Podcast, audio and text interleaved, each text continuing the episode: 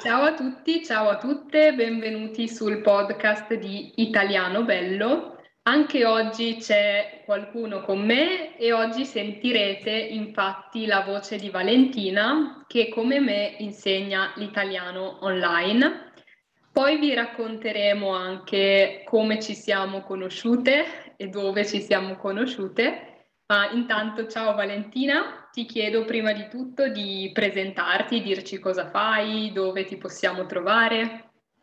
Ciao Irene, buongiorno a tutti e a tutte. Grazie per l'invito a partecipare a questo podcast e video. Allora, anche io sì, insegno italiano anche io online e mm, mi potete trovare sul, su un canale YouTube che si chiama L'Atelier dell'Italiano e anche su varie pagine, Instagram, Facebook, magari poi ne riparliamo alla fine della chiacchierata. Sì, poi metto anche tutti i link eh, sotto la descrizione. E ehm, allora, quello che fa Valentina è un po' particolare perché lei insegna l'italiano, ma principalmente ai francofoni, a chi parla francese. E ho preparato delle domande che toccano un po' questo punto perché è interessante e penso che um, questo episodio potrà essere interessante ai francofoni che mi ascoltano, ma non solo, anche a tutti gli altri. Quindi Valentina, vorrei chiederti come hai deciso di insegnare l'italiano e perché proprio ai francofoni? Allora, la mia esperienza come insegnante di italiano inizia molti anni fa, dopo l'università, anche se ho studiato lingue e traduzione, ho sempre lavorato quasi sempre come insegnante di italiano. In Italia principalmente ho lavorato con persone migranti, quindi insegnando italiano appunto a, a, persone straniere che vivevano in Italia, ma poi ad un certo punto mi sono trasferita in Belgio, a Bruxelles, e lì è iniziata la mia esperienza con i francofoni, appunto. Quindi ho iniziato a lavorare principalmente anche nelle Fiandre, quindi anche con persone di lingua olandese, diciamo, neerlandese per la precisione, ma soprattutto con molti francofoni e mi sono resa conto dei principali errori e problemi che hanno le persone che sono di madrelingua francese quando parlano l'italiano. E da lì ho avuto l'idea di concentrarmi su questo pubblico. Bellissimo. Infatti, come avrete forse capito, noi ci siamo conosciute a Bruxelles esatto. eh, poco più di un anno fa, credo, quando tutte e due stavamo pensando di iniziare a insegnare l'italiano online, ci siamo viste e abbiamo fatto una chiacchierata a Bruxelles. Sì chiaramente la pandemia ha accelerato tutta questa, questa cosa del, dell'italiano online, ma è stato un bene, sia perché ha aperto un nuovo mondo e anche nuove amicizie e collaborazioni. Sì. sì. E visto che hai nominato gli errori comuni dei francofoni, può essere interessante chiederti quali sono le difficoltà che hai notato dei francofoni e se vuoi anche dei neerlandesi, visto che so che ci sono tanti olandesi all'ascolto. Quali sono le difficoltà più grandi e magari gli errori più comuni che, che hai notato e come superarli?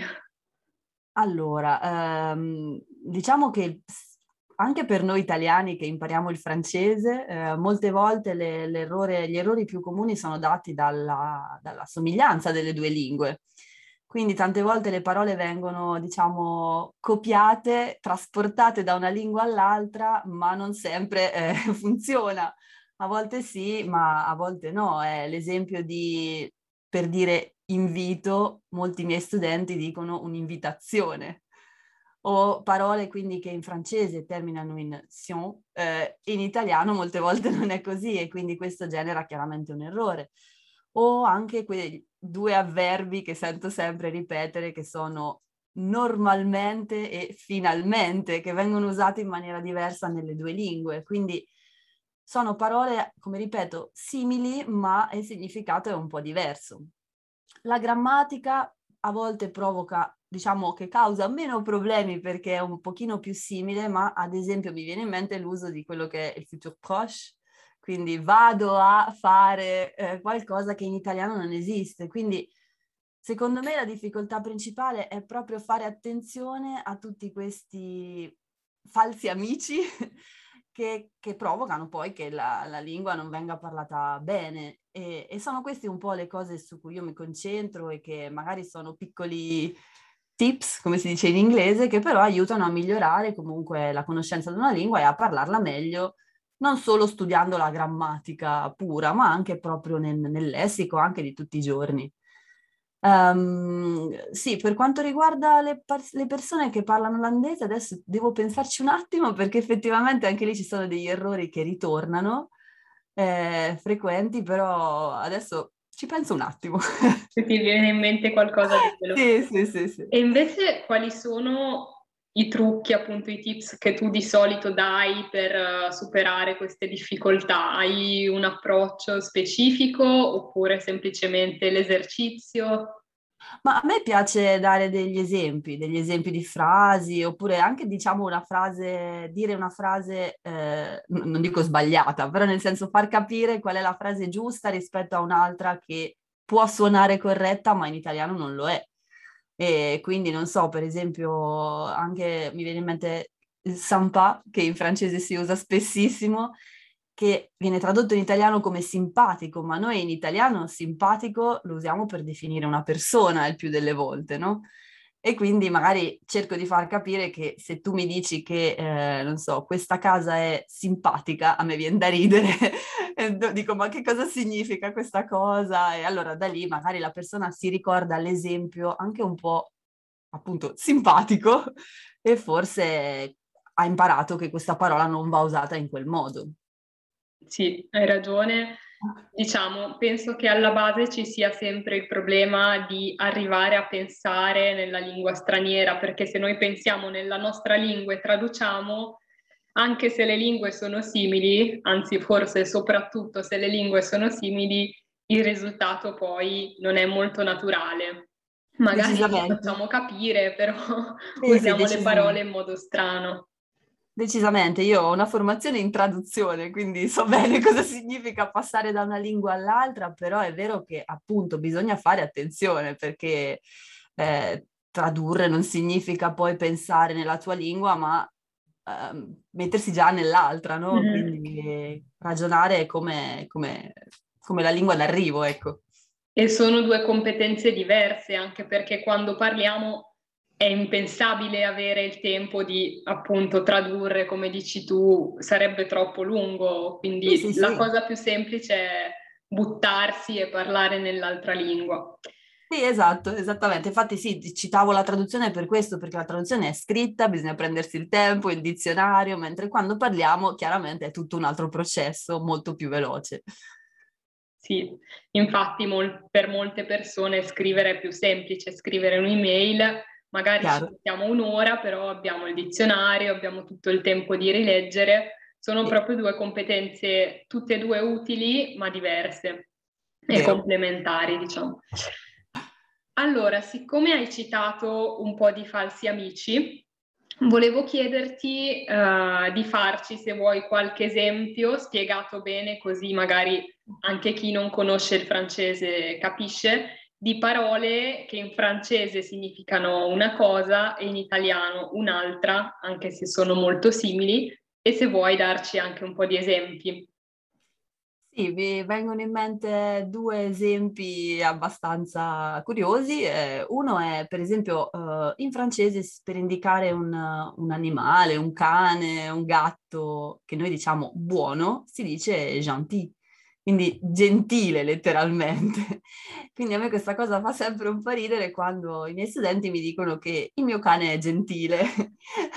Infatti Irene tu, tu, ridi perché io penso, ah grazie, mi ha portato un regalo, ah, mi ha aperto la porta quando passavo, quindi questo è un falso amico, non completamente sbagliato perché si capisce che gentile significa un cane buono, ma nessun italiano dice il mio cane è gentile.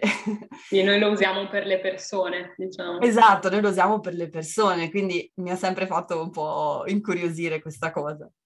Invece parlando di un, un verbo che viene quasi sempre sbagliato è il verbo jouer, che eh, in italiano ha più traduzioni, perché per esempio in francese si dice eh, jouer de la musique, quindi suonare la musica, jouer la chitarra, eccetera, ma in italiano viene tradotto come giocare la chitarra, questo è un errore perché per noi giocare significa gio- i bambini giocano eh, o giocare una partita, nel senso giocare a calcio, giocare a tennis. E noi per il verbo jouer utilizziamo, quando ci riferiamo alla musica, suonare e quando parliamo di teatro o di recitazione, perché jouer è anche jouer un role al cinema o a teatro, noi parliamo di recitare. Quindi una parola in francese eh, da, eh, diciamo, crea qualche problema, non crea problemi, cioè nel senso viene tradotta in italiano in modi diversi, quindi bisogna fare attenzione perché la frase, eh, se, se viene usato il verbo giocare, per noi ha un significato molto diverso. È vero. Ne parlavi prima anche di normalmente, e non mi ricordo quale altro avverbio. E finalmente. Finalmente. E mi viene un po' da ridere perché questi erano problemi anche per me quando ho imparato il francese.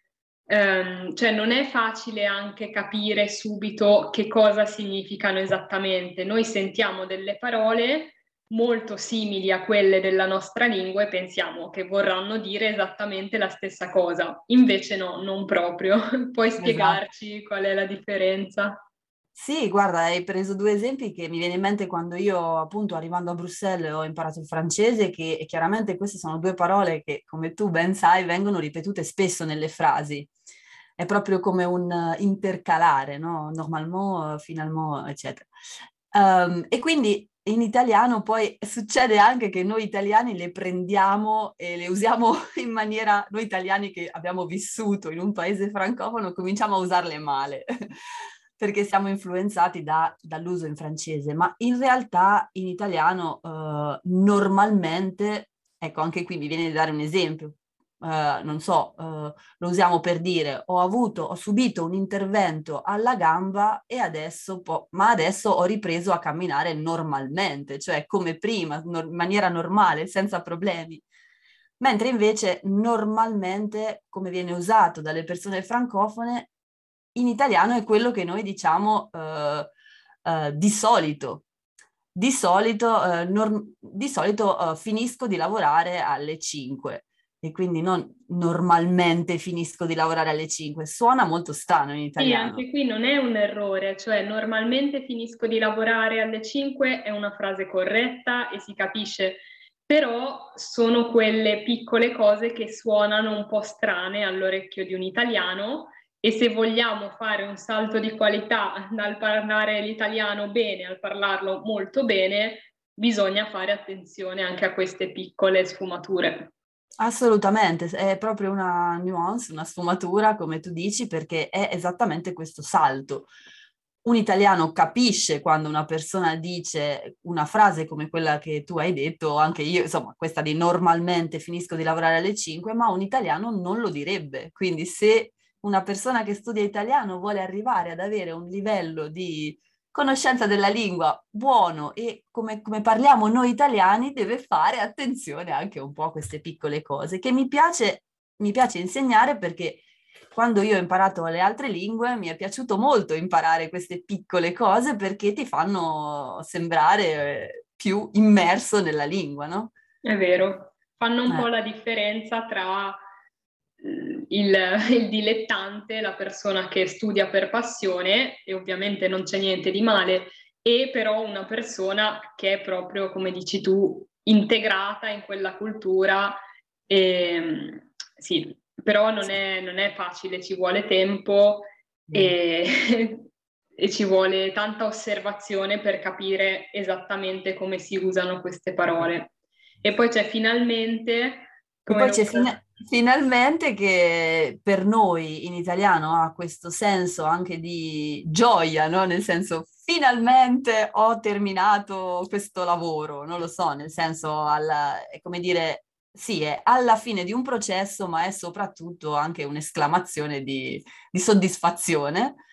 Eh, mentre invece in francese è semplicemente alla fine. Quindi non lo so, non posso dire uh, durante l'estate ho mangiato molto e finalmente ho preso molti chili. Insomma, in italiano è un po' strano dire final... Oh, ok, sì, forse volevo per prendere peso, ma nel senso non c'è questa, in francese non c'è questa idea di evviva, mm-hmm. mentre in italiano sì, quindi ancora è una sfumatura, ma, uh, ma fa la differenza.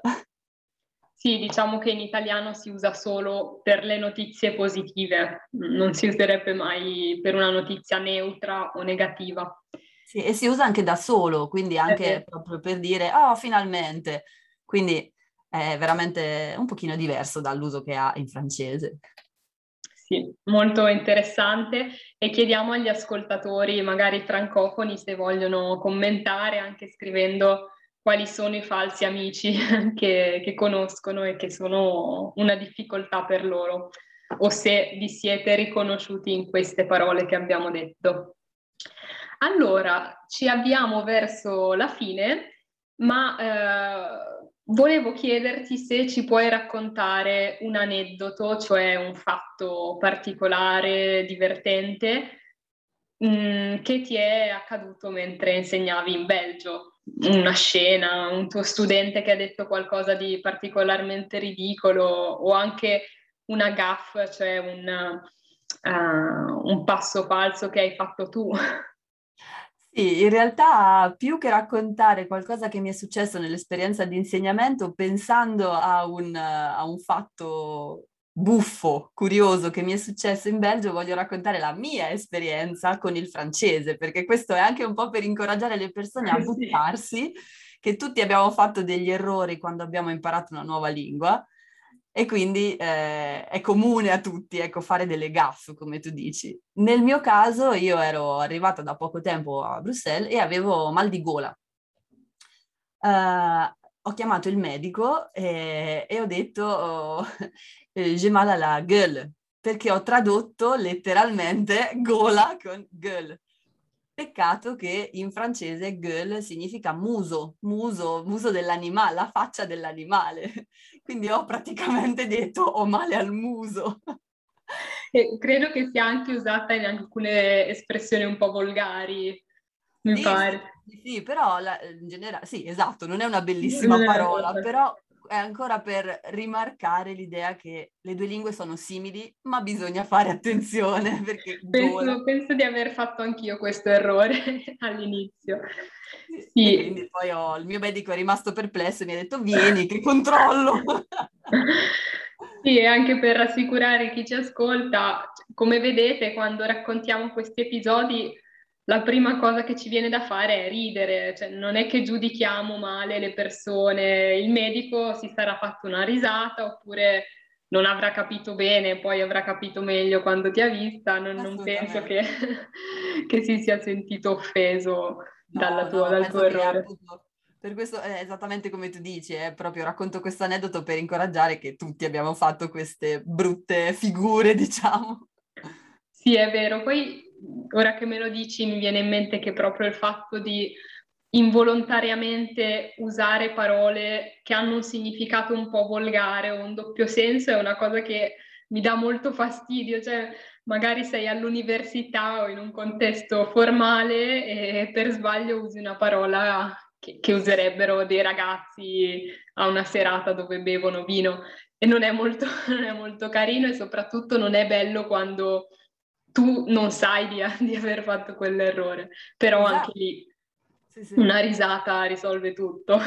Assolutamente, sì, sì. E l'importante per me, è, secondo me, è sempre buttarsi e provarci, perché comunque quando, quando impari una nuova lingua scopri tutto un nuovo mondo e se non ti butti un po' e rimani sempre un po' rigido e, e aspetti di conoscere tutto benissimo, eh, rimani un po' bloccato. Invece, come dici tu, con una risata si va avanti, si impara e ci si diverte. Sì, anche perché lo vediamo anche noi, com'è il nostro atteggiamento quando vediamo una persona che parla italiano, di ammirazione, al massimo di, di simpatia, di divertimento. Sicuramente non stiamo lì a contare gli errori che fanno e non pensiamo che siano persone poco intelligenti se fanno degli errori, quindi anzi apprezziamo quando vediamo qualcuno che si mette in gioco e vediamo che magari possiamo imparare anche qualcosa da loro. Sì, assolutamente. Benissimo, grazie mille per questa intervista che sono sicura piacerà molto e come grazie ultima cosa ti chiedo di ripetere dove ti possiamo trovare online e poi metterò tutte le informazioni. Allora, eh, per il momento ci sono solo alcuni video sul canale YouTube che si chiama L'Atelier dell'Italiano eh, lo stesso nome per la pagina Facebook e il profilo Instagram, quindi anche lì ci sono, delle, ci sono un po' di video e delle, delle cose legate a questo appunto italiano per francofoni.